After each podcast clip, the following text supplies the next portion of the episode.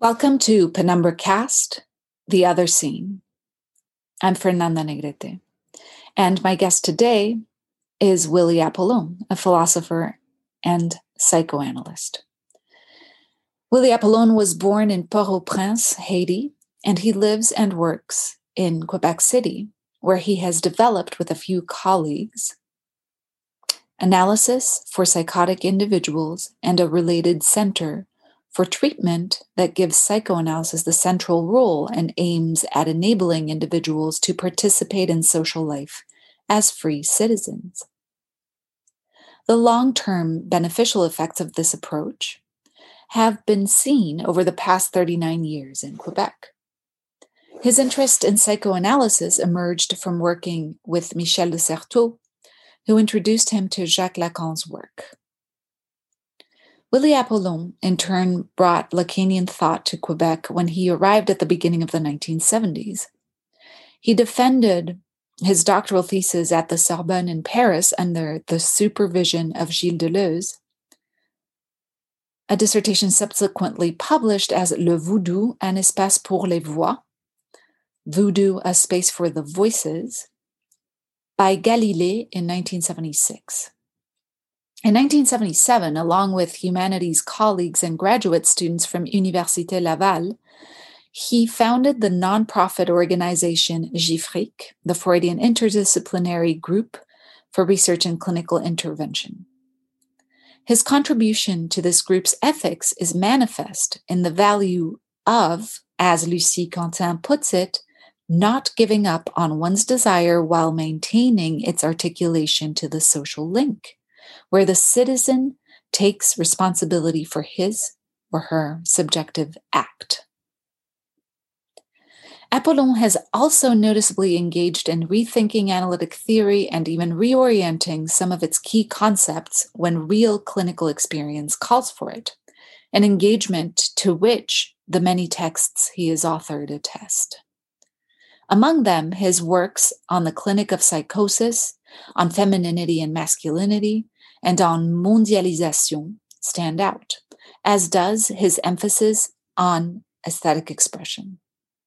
Some of his essays in English have appeared with those of his colleagues Daniel Bergeron and Lucie Quentin in the SUNY Press volume After Lacan, edited by Robert Hughes and Karen Rohr Malone, in the journals Differences, Contouren, and also Umbra, the former journal of Buffalo's Center for the Study of Psychoanalysis and Culture. Special thanks to Denis Morin for facilitating and transcribing the meeting with Willie Apollon, to Stephen Miller for reviewing my translation, to Omar Brown for his assistance with editing this episode and its translated version.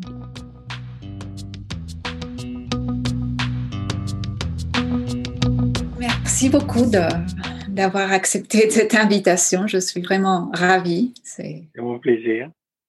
Oui. Um, et je vais passer à l'anglais pour, pour parler un peu de vous.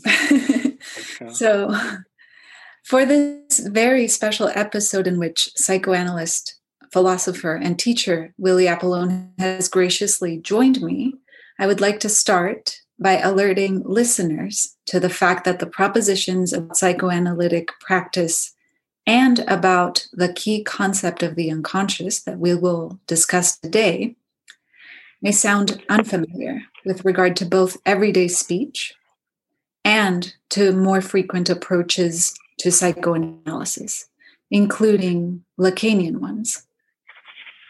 This may also be the case with the other guests that I have received so far here in Penumbra Cast, The Other Scene, and that is because each one of them has been closely involved and moved, I would say, by the teachings of GIFRIC and the EFQ, the Freudian School of Quebec, like myself. As the podcast hostess, I have curated this series of episodes to offer this particular understanding of the ethics of psychoanalysis and its effects since in it I find a number of positions that seem crucially important to, pre- to present and future human life. Beyond the interest of preserving cultural ideals and values that can never extend to everyone, or to every part of each one of us. While Willie Apollon's work is certainly informed by Jacques Lacan's, it also advances beyond it, since he develops a new metapsychology. To a significant extent, this is possible by virtue of the practice with psychotic uh, individuals that he, with other analysts from GIFRIC, Daniel Bergeron and Lucie Quentin, developed in Quebec City starting in 1982 at the Center for the Treatment of Psychotic Young Adults, known as the 388 or 388, uh, in which many other key people participate as well. Also, as we will discuss in our conversation, each cultural context has different implications and effects. Just as Freud's context was not Lacan's, so is Lacan's context not Apollon's. This work engages directly with the reality of mondialisation, a term he proposes to invoke not so much the, the economic transformations of the globalized world under capitalism as the irreversible clash of civilizations and their consequences on many levels. Specifically, this event raises a question on the future of humanity that Apollon sees as unavoidable to the practice and theory of psychoanalysis. So, mondialization and the analytic clinic for psychosis constitute a frame for Apollon to develop a new metapsychology. It is therefore within these specific and highly relevant axes of the analytic clinic of psychosis and mondialisation that we will explore the concept of the unconscious in the new metapsychology Willie Apollon has been developing. In this episode, we have determined that a definition of psychoanalysis, which I invite from each of my guests, will make more sense at the end of the episode we have decided to have this conversation in French in, in order to allow a more spontaneous flow of Willie Apollon's ideas and for precision in his use of terms. A voiceover file in English will be made available soon. And either way, whether you listen in French or English, perk up your ears and brace yourselves. J'aimerais vous poser une première question comme j'ai indiqué, j'ai proposé de traiter le terme d'inconscient parce que, comme vous m'avez dit dans nos conversations précédentes, avec le transfert, l'inconscient est peut-être le plus essentiel de la psychanalyse comme expérience. Et c'est quelque chose d'essentiel aussi dans sa dimension théorique. Donc, euh, avant euh, d'aborder la manière dont vous formalisez euh, ce concept, par rapport à l'analyse actuellement, on pourrait peut-être faire noter que si dans un essai métapsychologique tel que L'inconscient de Freud, publié en 1915, il dit qu'il va qu'on va supposer quelque chose de psychique qui est pourtant inconscient. Et, ce que je voulais mettre euh, en avant, c'est que son hypothèse est fondée sur une expérience de cet ordre. Donc, euh, s'il va supposer quelque chose, ça ne vient pas seulement de la théorie.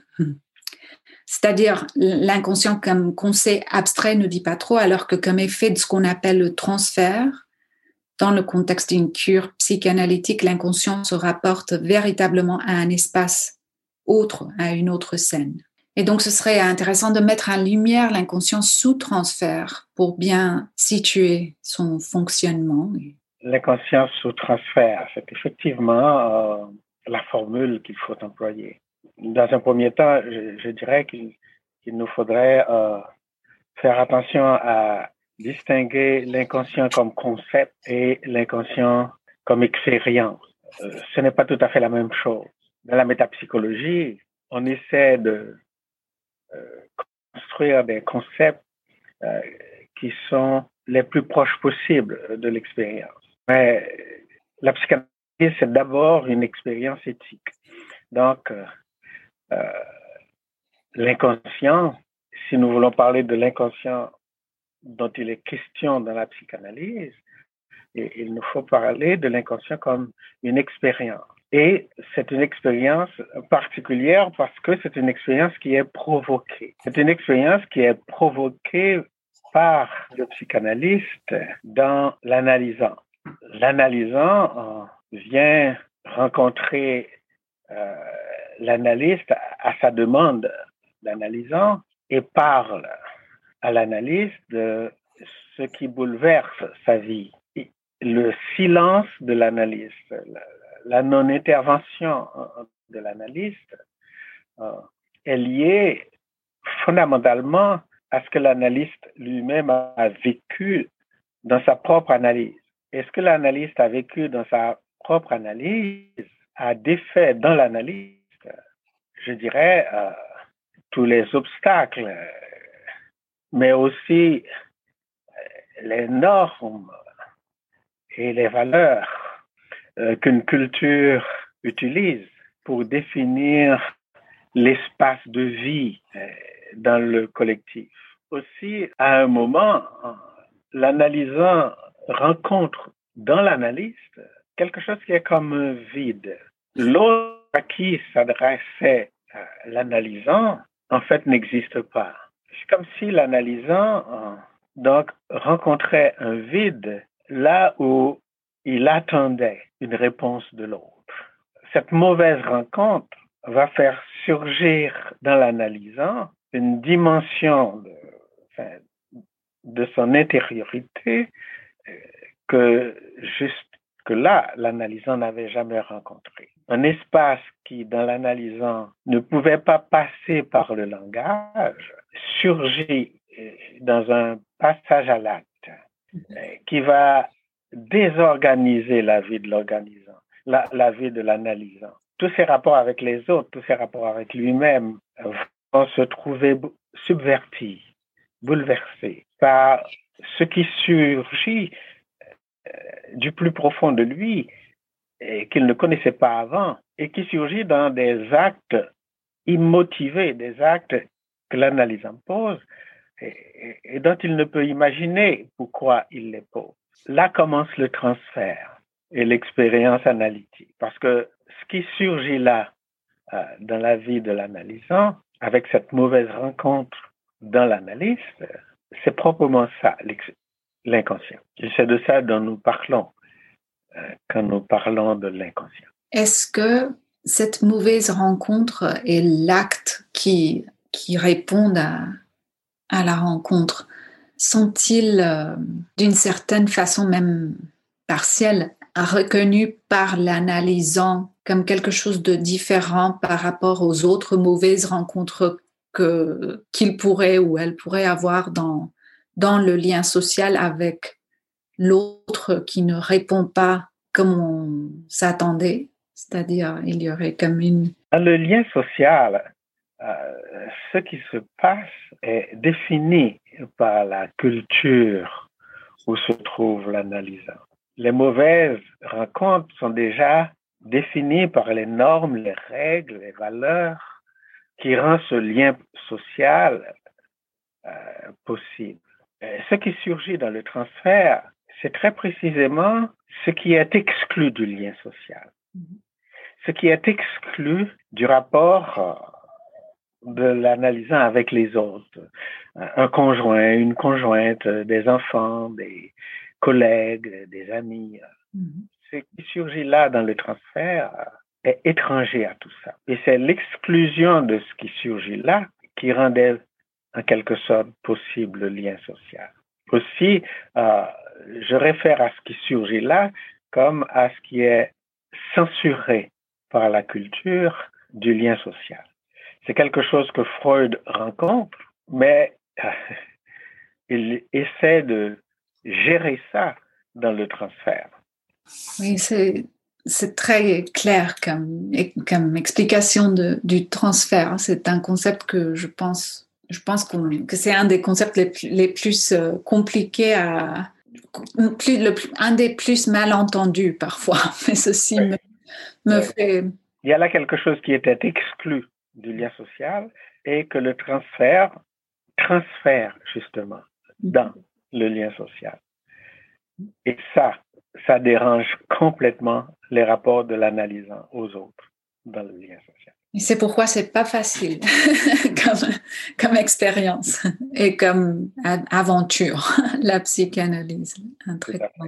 psychanalytique. Une question liée à cette euh, distinction d'espace, l'espace du lien social, l'espace hors le lien social du censuré un espace qui, qui s'ouvre pour un analyse dans, sous le transfert, m'a fait penser au fait que jusqu'à un certain point, même pour les gens qui euh, n'ont rien à voir avec, la psychanalyse, il y a un vocabulaire impronté à, à Freud. Donc, euh, donc ce vocabulaire d'inconscient, ou parfois j'entends encore plus souvent subconscient, est entré dans, la façon commune de parler. Et on ne veut pas dire la même chose par cela, bien sûr, mais, euh, mais je voulais penser un tout petit peu à ça avec vous pour continuer de, de mettre au clair euh, ce qui est tout à fait unique de, de l'analyse. Et euh, donc, l'implication, quand, quelqu'un, n'importe qui dit qu'il a fait quelque chose inconsciemment ou, de façon subconsciente, c'est que tout pourrait devenir conscient éventuellement, alors que Freud distingue entre deux niveaux de refoulement, par exemple, primaire et secondaire, et, et il essaye d'y signaler un inconscient plus profond et dont l'explication ne peut être limitée au, au mur familial d'une culture donnée qui aurait provoqué le refoulement de ce que l'individu voudrait mhm. faire, mais n'a pas le droit dans, dans, sa culture. Il faut, dans le concept de l'inconscient de Freud, on a sous-estimé que euh, la conscience dont Freud parle est créée par le langage créé par la structure du lien social. Cette conscience collective qui s'impose dans une culture crée, je dirais, l'espace mental qui est différent d'une culture à l'autre. Alors, la question devient, il y, a des, il y a un vécu qui peut passer par le langage et devenir conscient et qui avant ne l'était pas. Mais il y a un vécu qui ne peut pas passer par le langage et qui ne passe que par l'acte. Il ne deviendra pas conscient. Freud a saisi ça, mais on sous-estime cela parce que on considère l'inconscient comme un concept. On oublie que c'est une expérience. Il y a une part de ce qui est expérimenté, euh, de ce qui est vécu au plus intime de nous-mêmes, qui ne passera jamais par le langage. Donc, qui ne peut pas devenir conscient ce sont les conséquences de l'acte par où ça, passe qui vont devenir conscients. Ce n'est pas parce que on saisit les conséquences qu'on a un accès à la cause. Donc, il faut saisir un espace qui n'est pas le mental, qui est comme ça géré par la culture, un espace où ce qui se vit ne passera pas par le langage. Le mental n'aura pas accès à ça. Mais cela aura des conséquences. Ça semble très logique. Ça me fait hmm, m'interroger sur le rapport que l'analyste a avec, avec cet espace qui ne peut pas devenir conscient en lui-même. Qu'est-ce qui, de quoi s'agit-il quand on est analyste par rapport à cet inconscient plus strict, strictement inconscient ou, ou hors langage? En lui-même? Est-ce que si on considère l'humain dans son évolution, ce vécu intime qui est l'humain existe bien avant le langage.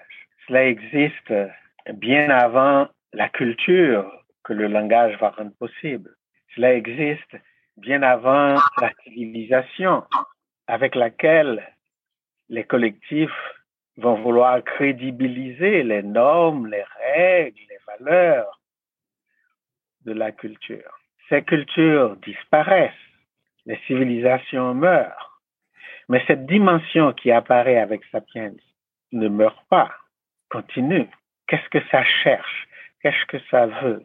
Spinoza a appelé ça déjà le désir, terme que Lacan va reprendre à la place du Wunsch de Freud, du, vœu de Freud. Il y a là donc en nous euh, cette dimension que j'insiste, que j'insiste à appeler l'humain, et qui transcende le langage, qui transcende la culture, qui transcende euh, la civilisation et qui est le cœur du désir inconscient. Être psychanalyste, c'est faire le voyage jusque-là. Quand l'analysant rencontre ça comme un mur dans l'analyste, c'est partie de l'humain qui existe aussi dans l'analysant à sa chance. Donc le passage à l'acte du transfert où l'analysant découvre l'inconscience, euh, au départ, l'analysant ne peut pas soupçonner jusqu'où ça va l'amener. Mais ça va l'amener au-delà de toutes les limites de la culture, au-delà de toutes les limites de la civilisation. Et c'est là que, dans les années 30, dans les années 40, la psychanalyse a reculé. Lacan a repris le flambeau parce que le romantisme avait permis en quelque sorte l'intervention du pervers entre 1915 et 1925. Dada, le surréalisme, en s'attaquant au, censuré et en refusant la censure de la culture, ils ont permis à Lacan de prendre le flambeau. Mais c'est encore resté à l'intérieur de la civilisation occidentale. Mm-hmm. chrétienne euh, ou protestante. Oui. Donc à l'intérieur de l'impropre à dire qu'impose la civilisation, à l'intérieur de ce champ où la civilisation exclut un certain nombre de choses, en particulier la jouissance féminine, malgré l'intervention du pervers à travers le surréalisme. Oui, et donc, euh, une question qui qu'on pourrait poser ici, c'est sur la différence entre, entre la façon de Lacan, par exemple, et la vôtre de concevoir l'inconscient par rapport à ces contextes culturels qui, qui ont des effets sur ce qui est possible d'introduire.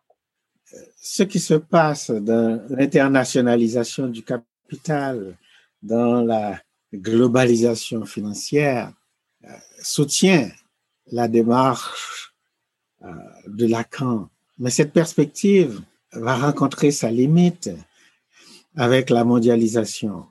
Ce que, euh, à partir des années 2000, je vais désigner comme la mondialisation, c'est-à-dire la confrontation des cultures et des civilisations, et qui vont faire que toutes les limites posées par les civilisations et les cultures vont être mises en cause.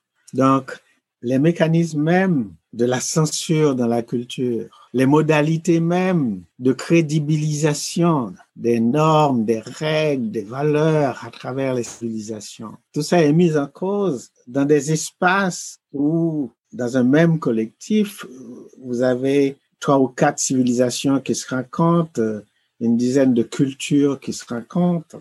En traversant une rue, on rencontre des gens du même collectif, mais qui ne suivent pas les mêmes règles qui ne croient pas aux mêmes valeurs. Donc, à l'intérieur du collectif, à l'intérieur du vivre ensemble, à l'intérieur de ce qui était supposé être le lien social, les limites du mental s'estompent. Ce qui était impropre dire dans une civilisation ne l'est pas dans une autre. Ce qui était censuré dans une culture ne l'est pas dans une autre. Et des individus de ces cultures et civilisations différentes se mettent en couple. Évidemment, cela arrive euh, principalement en Occident, mais ça touche de plus en plus le Moyen-Orient, l'Afrique, l'Asie, la Chine, l'Inde se protègent comme ils peuvent, mais le temps est court. Alors, les formes mêmes de ce qui ne peut pas passer par le langage vont changer. La qualité, la dimension, la, la violence du passage à l'acte vont changer. au point que l'esthétique, c'est-à-dire ce qu'on ne veut pas perdre, parce que c'est à ça que réfère l'esthétique. Ce qu'on ne veut pas perdre parce que il y a là le meilleur de l'humain. On appelle ça le beau. Ça nous étonne. Nous ne pouvons pas en dire grand-chose. Mais pour rien au monde, on ne voudrait perdre ça. Ça ne passe pas par le langage. Les actes que ça provoque en nous euh, sont immotivés. Mais nous y tenons comme à la prunelle de nos yeux. Ça peut aller jusqu'au sublime, jusqu'à préférer ça à notre propre existence. Mais là, on est en dehors des limites d'une civilisation. Alors, vous voyez que dans ce cadre-là, ce qui est expérimenté comme inconscient ne peut pas être enfermé dans les pratiques qui étaient encore possibles avec Freud ou qui étaient encore possibles avec Lacan. Il nous faut inventer autre chose. Si l'humain ne crée pas, il disparaît. Mais créer, c'est passer toutes les limites. C'est pour le meilleur ou pour le pire. C'est l'esthétique ou la violence. Alors, c'est dans ça que nous sommes entrés euh, dans les années 2000, mais on s'y était préparé avec la psychose. Oui, c'est intéressant de, de, de, considérer que cette création s'applique aussi à la psychanalyse, qu'il faut créer ici aussi. Ce n'est pas comme une discipline euh, qui ne changerait pas et serait là seulement pour euh, observer et décrire l'humain comme, ou bah, si l'humain, mais pas les êtres humains d'un point de vue qui ne, qui n'est, qui ne, qui soit hors cette responsabilité d'aussi créer. Donc ça mhm. me, ça me paraît vraiment important de, de, nous rappeler et ça fait partie un peu de l'histoire des conflits de, de la psychanalyse ou mm. Mm. que, que parfois il y ait comme une, euh, oui, comme une résistance à, cette, à ce besoin de continuer la création et parfois sous cette euh, s'il s'agit comme d'un, d'une querelle des anciens et des modernes, pour ainsi dire. Parfois, les modernes veulent euh, ne plus faire la psychanalyse ou ne plus rien avoir à voir avec l'analyse. et ça semble trop facile comme et pour moi peu convaincante comme solution pour euh, pour essayer de voir ce qui où nous sommes maintenant, ou, l'avenir, ou ce, ce qui vient. Hmm. En particulier, j'ai été très intéressée par ce que vous dites sur euh, le, l'espèce de, de limite par rapport à la jouissance féminine que vous mentionniez avec euh, à l'époque de Lacan et où les avant-gardes comme le surréalisme et le dadaïsme avaient comme un espace pour essayer de d'ouvrir ou de subvertir la culture d'une façon où, la jouissance féminine surgissait à travers le pervers, vous avez dit. Mais ça semble quelque chose de qui aurait un rapport avec ce qu'on entend, ce qu'on comprend par. Laissez-moi euh, recommencer. Je veux dire que la, on voudrait mettre au clair ce, euh, ce mot de jouissance féminine aussi bien que celui de la sexualité qui est connu comme très important pour la psychanalyse, mais aussi l'objet d'un malentendu.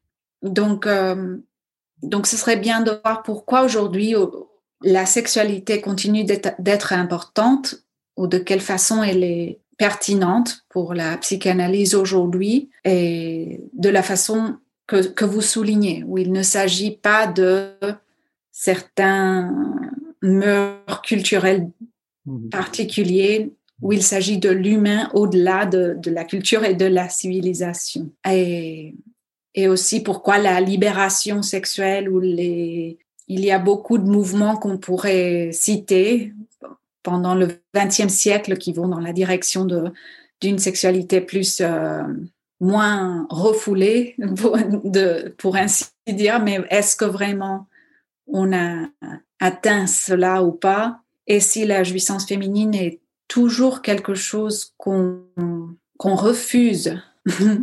et pourquoi ou, De quoi s'agit-il? Ce n'est pas que l'on refuse la jouissance féminine, en fait, elle est exclue. Pour la refuser, il faudrait y avoir accès. Et quand je parle de jouissance féminine, il, il faudrait comprendre que la jouissance ne peut être que féminine.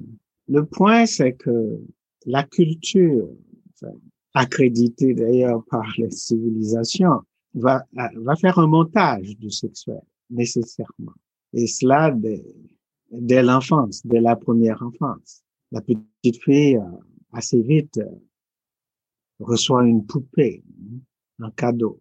Le jeune garçon de 9-10 ans se questionne sur l'objet de la demande maternelle que de toute évidence, le conjoint de la mère, le père ou n'importe quel autre ne réussit pas à satisfaire.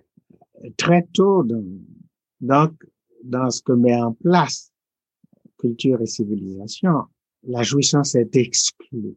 Je l'appelle féminine, mais elle est exclue pas seulement pour la femme, elle est exclue pour l'homme. J'aime bien articuler que c'est d'abord dans l'homme qu'elle est exclue.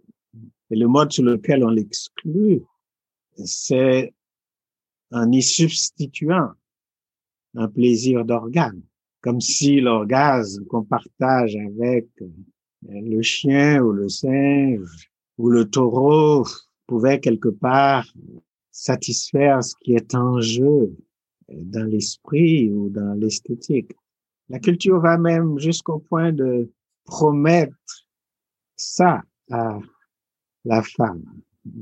Bon, évidemment, à partir de l'intervention du pervers, à la fin du romantisme et dans le surréalisme, cette censure culturelle de la jouissance à travers le montage sexuel va aux prises avec le pervers dans une guerre. Le pervers conteste la censure et est en guerre contre cette censure sans être clair avec ce qui de fait est censuré. La confrontation des cultures et des civilisations dans la mondialisation va multiplier les formes du montage du sexuel, va multiplier les stratégies de la lutte du pervers. Cela n'éclaire pas pour nous ce dont il s'agit quand nous, analystes, nous parlons de sexualité. Parce que quand nous parlons de sexualité dans la psychanalyse, nous parlons d'une expérience. Ce n'est pas un concept, c'est une expérience où grâce à l'autre, ce qui ne peut se dire parce que c'est exclu du lien social, peut prendre une forme esthétique. Et cette expérience, nous l'appelons la féminité. Aussi bien dans l'homme que dans la femme. Ça n'a rien à voir avec le genre. Ce dont il s'agit ici, ce n'est, ce n'est pas de l'ordre de la différence euh, organique. Ce n'est pas de l'ordre de l'observable. Que la féminité ouvre un espace esthétique pour ce qui ne peut se dire et qui va nécessairement passer par un acte. Les conséquences, ce sera ou la violence ou le beau, ce sentiment de, ou cette peur de perdre. Nous n'aimerions pas perdre Beethoven. Nous n'aimerions pas perdre Dali. En aucun cas, nous ne voudrions perdre Shakespeare. Mais face à des excès de violence contre l'humain, nous avons peur de perdre ce qui a fait grandir l'humain en nous.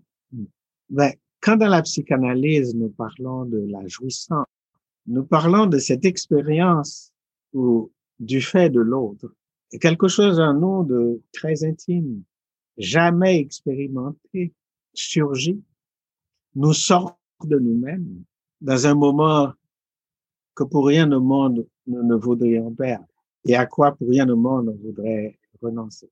Ce moment particulier de découverte en nous d'une dimension de nous-mêmes qu'en aucun cas nous ne voudrions perdre et que nous ne connaissions pas avant et dont nous ne savons pas où ça va nous emmener au-delà de toutes les limites, nous appelons ça la jouissance. Mais le fait que c'est l'autre qui provoque ça en nous, cette dimension-là, nous appelons ça la sexualité. Mm. Ça m'a amené parfois à dire à des jeunes, essayez donc de faire l'amour pendant quelques mois, peut-être un an, peut-être deux, sans orgasme, juste pour qu'une femme découvre en elle une dimension d'elle-même que jamais sa culture ou sa civilisation ne lui aurait donné accès à ça. Ça vous donnerait une chance de découvrir l'équivalent en vous comme gars. Cela m'arrive de dire ça aux gens. Parce que on n'est pas en train d'utiliser l'autre pour un plaisir. Le plaisir n'a rien à voir avec la jouissance. La perte de soi dans la jouissance laisse songeur ceux qui passent leur temps à jouer au plaisir, les enfants avec leur train. Le pervers a entrevu que cette jouissance n'avait rien à voir avec le montage du sexuel dans la culture. Alors, il va chercher toutes sortes de moyens d'accéder à cette jouissance sans passer par le montage culturel du sexuel. Quand il se fait attacher, mettre des couches, fouetter, ce n'est qu'une tentative pour sortir de ce montage culturel du sexuel, où l'on voudrait refouler la jouissance par le plaisir. Comme on a refoulé l'adolescence avec la puberté et qu'on a refoulé le féminin avec une femme vouée à la fonction culturelle de la maternité. Une psychanalyse, c'est voyager au-delà de ces limites. Le psychotique en sait quelque chose. Oui, je voulais passer au, psychotique justement. Euh, vous l'avez mentionné précédemment, euh, à côté de la mondialisation, mais euh, avec cette question en particulier, c'est encore plus intrigant, plus mystérieux de comprendre comment le psychotique en sait quelque chose. Je vous donnerai un exemple. Deux, mettons deux exemples. Mm-hmm. Euh, parfois, il arrive que nos patients psychotiques, les gars, sont confrontés avec la tentation de se couper le pénis. Et à ce moment-là, cela devient très difficile dans le traitement parce que ce avec quoi ces patients sont au prises, c'est avec cette découverte, ce savoir de la dimension de censure du féminin qu'il y a dans cette, ce montage de l'orgasme masculin comme modèle de sexualité. Alors il arrive qu'un psychotique veuille comme ça se couper le pénis pour ne pas participer à cette censure du féminin. L'autre exemple que je donnerais, ce sont ces deux patients psychotiques. Évidemment, les patients dont je parle ont fait un certain chemin dans la cure. Ils ont ils ont avancé dans la cure. C'est pour ça que je prends ça comme exemple. Donc, c'est deux patients qui, s'aiment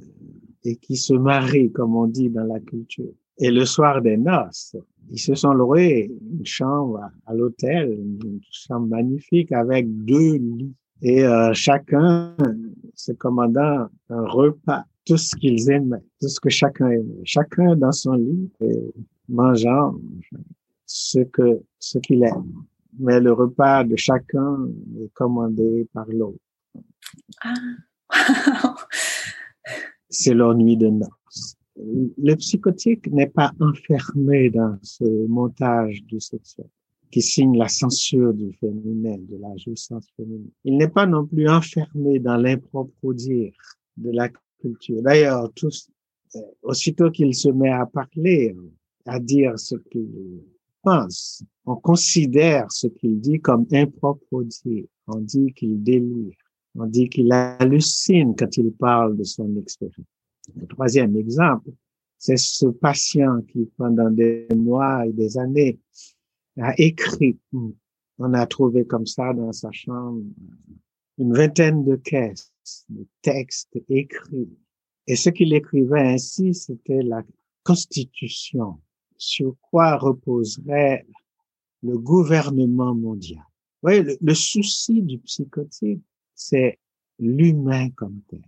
Le psychotique ne se soucie pas de ce qui se passe dans sa civilisation. Il ne se soucie pas de ce d'améliorer ce qui se passe dans sa culture. Non. Ce, ce dont il se soucie, c'est le sort de l'humain.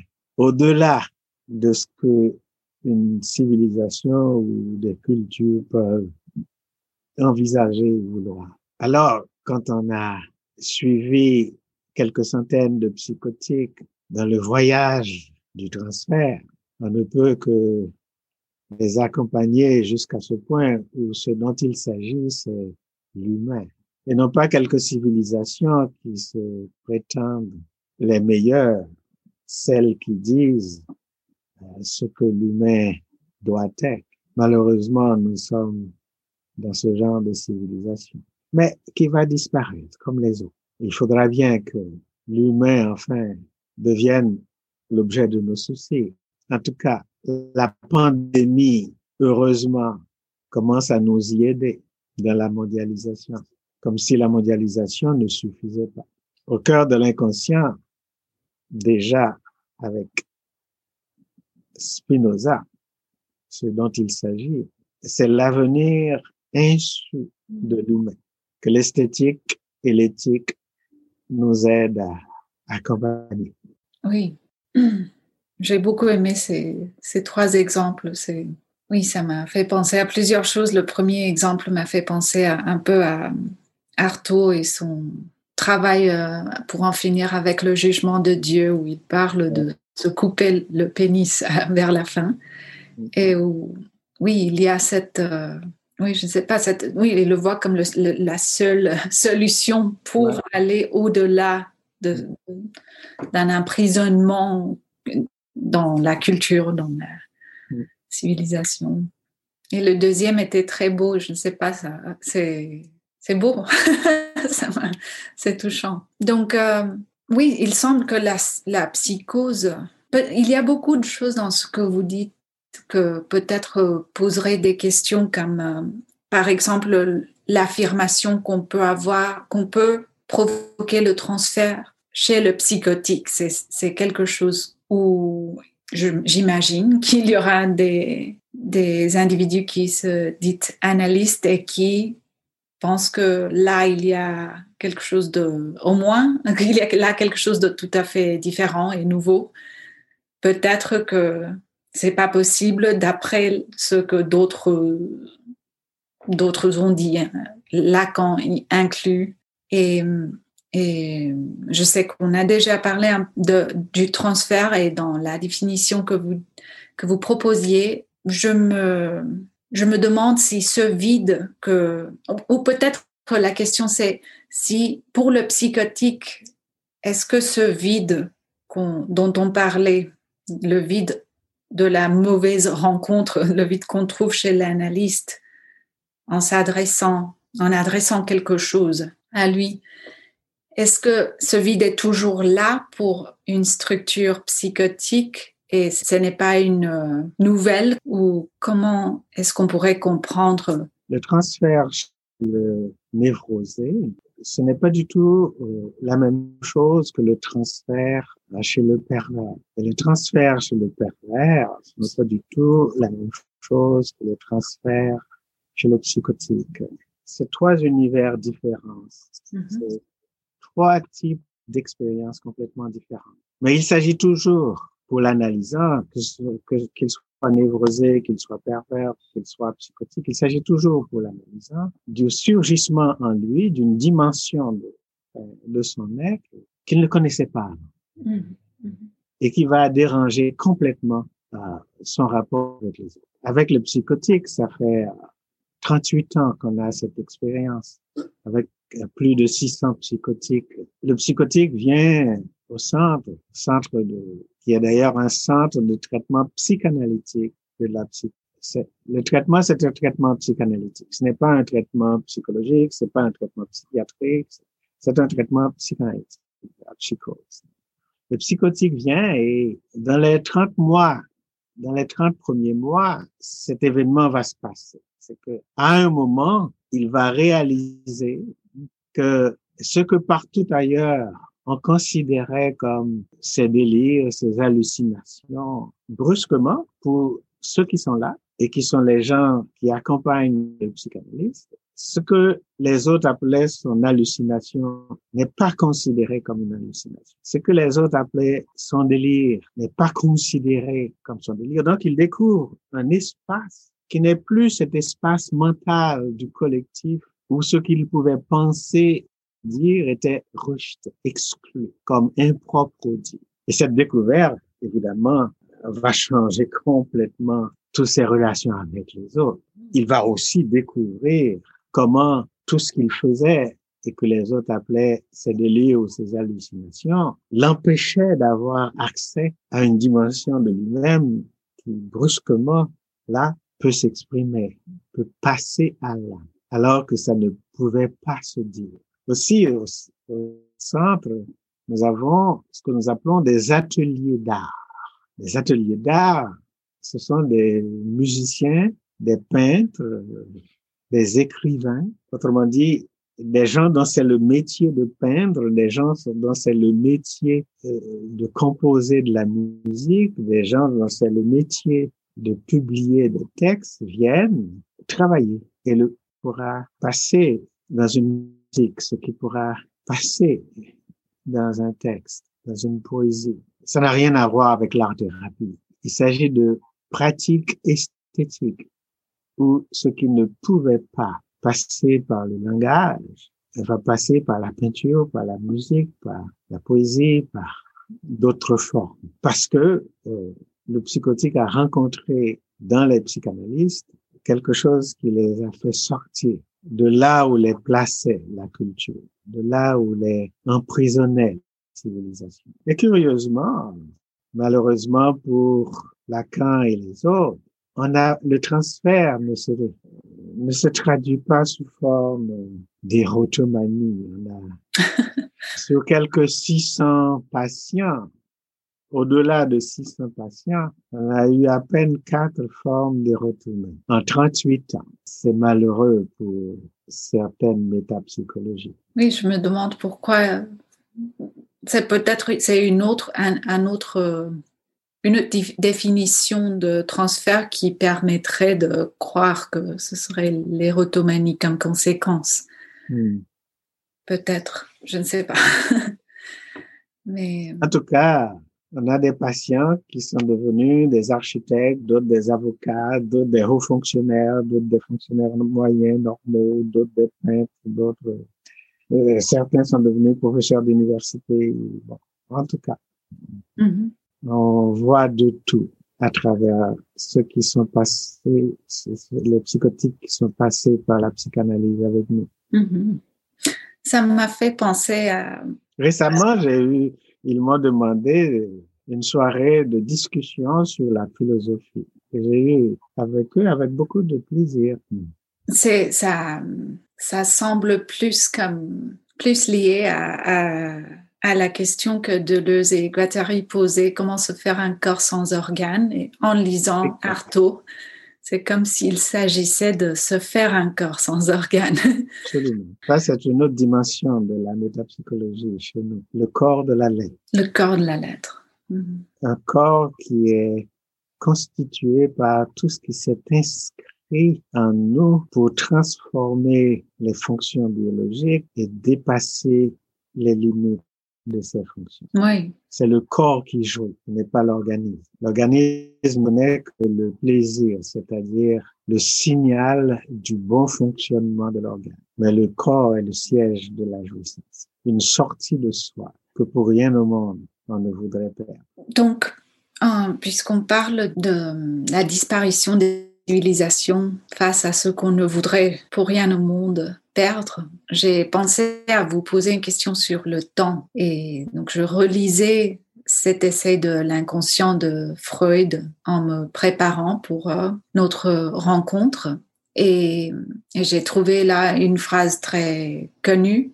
L'inconscient ne connaît pas le temps. Et, et donc, il, donc pourtant, cette sorte d'indépendance du passage du temps pour l'inconscient a tendance à être imaginé comme si le sujet de l'inconscient était figé dans le passé, dans l'enfance ou dans deep. Ou peut-être comme si ces, choses inscrites en, en nous, pour parler du corps de la lettre, et nous parler seulement de d'une détermination et pas et pas pas tant d'un avenir ou de de ce qui est encore à mm. à écrire peut-être.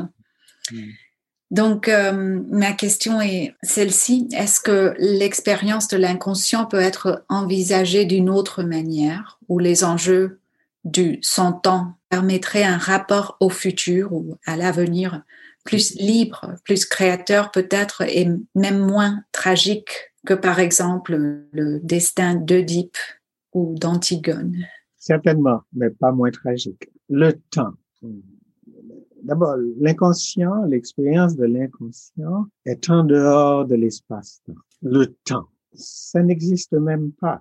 Le temps, c'est du nombre. L'esprit humain a créé le nombre pour pouvoir créer la mathématique cette capacité de penser à ce qui n'existe pas. C'est ça la mathématique. Et à partir de la mathématique, la philosophie, ça a permis à l'humain un jour de créer la science. Et par la science, j'entends la physique. Le temps, c'est du nombre. En dehors du nombre, il n'y a rien qu'on puisse euh, référer, auquel on puisse référer comme existant concernant le temps. L'exemple le plus simple, c'est c'est la question de la vitesse, la position d'un objet à un moment donné. Depuis Einstein, la physique a fait tout un chemin dans ce domaine. Le collectif humain va constituer une expérience qu'il va considérer comme le temps et, qui se ramène au mouvement des astres. Mais là encore, nous sommes dans le nombre. Le jour, la nuit, et à partir de là, le passé, le hier, le, le demain, ce sont des constructions dans le langage qui sont importantes du point de vue de la civilisation euh, qui veut avaliser, accréditer, crédibiliser les normes, les interdits, les règles, la censure, l'exclusion du lien social d'un certain nombre de choses, la promotion d'autres choses. Donc, il y, a, ce concept du temps qui n'est que du nombre pour l'esprit. Pour le mental, il y a le temps qui est une expérience collective. Et puis, il y a le temps qu'impose une civilisation. Mais pour la psychanalyse, nous parlions tout à l'heure de la jouissance. C'est une sortie du temps. C'est une sortie de l'espace-temps. Ce que vit comme temps un homme euh, dans la jouissance n'a rien à voir avec ce que vit comme temps une femme dans la jouissance. Ce n'est pas de l'ordre du nombre. Mm-hmm. Euh, ce n'est pas de l'ordre euh, de cette succession des choses qu'une culture construit et qu'une civilisation accrédite. Ce que vit comme temps le chien touriste dans sa conscience de soi, n'est pas ce que vit comme temps le musulman dans sa conscience de soi. Ce que vit comme temps l'hindouiste dans sa conscience de soi n'est pas ce que vit comme temps l'américaine protestante euh, dans sa conscience de soi. Alors, vous avez le temps qui est un nombre, un pur nombre, du point de vue de la science. Vous avez le temps qui est une donné, imposé par les constructions culturelles et de civilisation. Et puis vous avez le temps qui est un vécu subjectif de la conscience de soi, de l'être. Et c'est d'ailleurs la grande découverte du transfert, le hors-temps de l'être, où le sujet est inaccessible à l'autre, comme le photon est inaccessible au physicien quantique. Alors, ce qui est vécu dans, le, dans, un, dans ce voyage qu'est l'expérience analytique, c'est un. Hein. Le patient sort de la séance comme l'autre se réveille. C'est comme si euh, on donnait une consistance au rêve. Le temps physique du REM pour le neurobiologiste n'a rien à voir avec le temps subjectif du récit du rêve. Mais le désir inconscient, bien sûr, est une toute autre expérience que le temps dont on parle de la culture. Votre, votre explication semble soutenir beaucoup plus la, le caractère non déterminé de ce temps subjectif, sa façon. Tout comme dans la physique quantique. Et vous avez dit au début, non moins tragique, mais ce serait peut-être tragique différemment que chez Oedipe ou Antigone. C'est peut-être pire. Peut-être pire. Hmm. Euh, parce que ce qui surgit du hors-temps défait tellement de choses dans l'espace-temps du lien social, conséquence dont il faut assumer la responsabilité. Mm-hmm. On ne peut quand même pas accuser un autre. Qu'on ne peut pas séparer ces surgissements de leur dimension éthique et esthétique. Mm-hmm. Et ça, ce n'est pas évident. Les conséquences sont aussi bien pour les autres que pour nous. Et nous en sommes responsables, puisque ça vient de cette dimension de nous qui est en dehors du temps. On n'est pas sorti de la tragédie, mais au moins on accède de plus en plus à l'éthique et au sublime. Il y a des choses plus importantes que notre propre existence. Une psychanalyse ne doit plus servir au succès de l'ego dans le lien social. Cette époque est résolue. Ça peut être un bon moment pour, euh, pour euh, traiter la question de la psychanalyse ou de, de, chercher une définition, votre définition de la psychanalyse.